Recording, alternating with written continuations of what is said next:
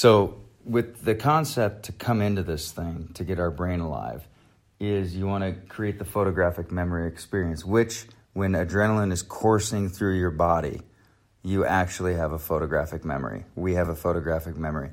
We can stamp our feelings, our place, our location, approximate time, almost everything. For instance, Muriel, your first kiss, where was it? In an attic. It's in an attic. What was her name? First name only. Uh, No Amy. No Amy. That's a name. Yeah. Was this a human being? Okay. Thought it may be. I just don't know. Maybe it was an alien. All right. So it was an attic with no Amy. And um, what approximate time of day? Midday. Midday. About how old were you? What grade? What grade? Uh, middle school. Middle school? Seventh grade. Seventh grade. Okay. What did you have for breakfast the next morning? I don't remember. So the oh, there's that bird again. Mm-hmm. We have a magical bird around here. But the idea is when you're ramped up, you have a photographic memory. What was for breakfast the next morning? Who knows? What did he eat for breakfast the day before? If it was a big enough moment, he might actually remember that. So we all remember where we were when we found out about 9 11. We all remember where we were when just important events happen. So if you look at a book, and this is the secret before you start, take a minute, and we'll do this before we dip into the five minutes. You're just looking at the ultimate ideal, idyllic outcome possibility if you were to apply and perfectly manifest the promise of this fucking book. So if you look at it, so with you, uh, Bill, holding the Da Vinci book, if you were to perfectly manifest the potentiality of the promise of that book, which that's not like a how-to book, it's more of a history book on Da Vinci, but there is that segment, 22 things we can learn from Da Vinci. It would be so you would sit and feel, not think, but the Bible says like write write God's word on the tablet of your heart. That is a visceral feeling. So what he's saying is don't memorize my shit. Feel my stuff. Feel it. Put it in your gut. In the Hebrew literally means bowels. It means belly. Okay? So what you're wanting to do is emotionalize and ramp up the promise of the potential. So for you, it would be that your copy, you would become a prolific monster of new offers, new ideas, synergistic things, new alliances, and your wealth just skyrockets, your fame pops, your businesses explode, you have creative solutions all the time. You're just a you're just a creative monster. Right? That would be the the potential idyllic.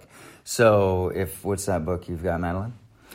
The surprising truth about how we learn and why it happens. So with you it would be all of a sudden everything up to this point in your life you've learned at the clip and pace that you've learned at and this book is going to unlock for you. You're going to be a learning machine. You're going to have faster memory. You're going to be able to consume better. You're going to know how to learn in a brand new way. You're going to be set on fire. You're going to be more curious. You're going to be therefore more knowledgeable. People will find you more interesting. You'll be able to implement new with the power couple concept you and Jovan have, it'll actually flourish way faster. You'll become a beacon of knowledge. You'll be sought after.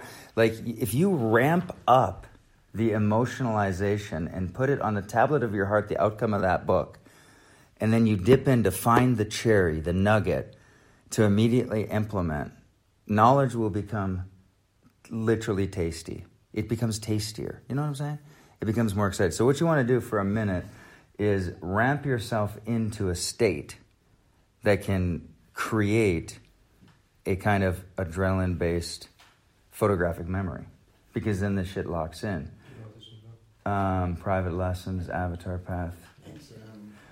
That might be that one. Glover, have fun with it. Screw around with it and see what happens. I'm not sure what to tell you, but anyway. So, what do you have, um, Brenda?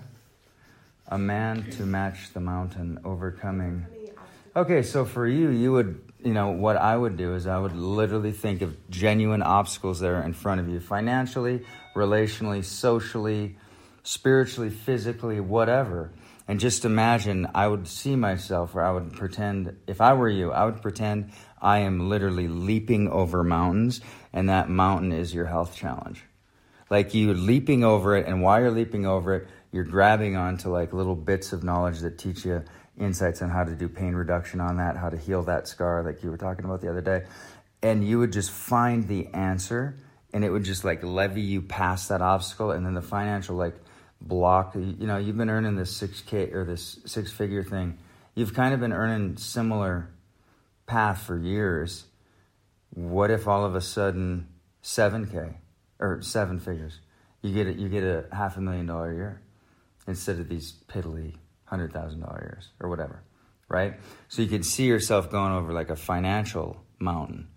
And the idea is you ramp yourself up to all these outcome based idyllic environments.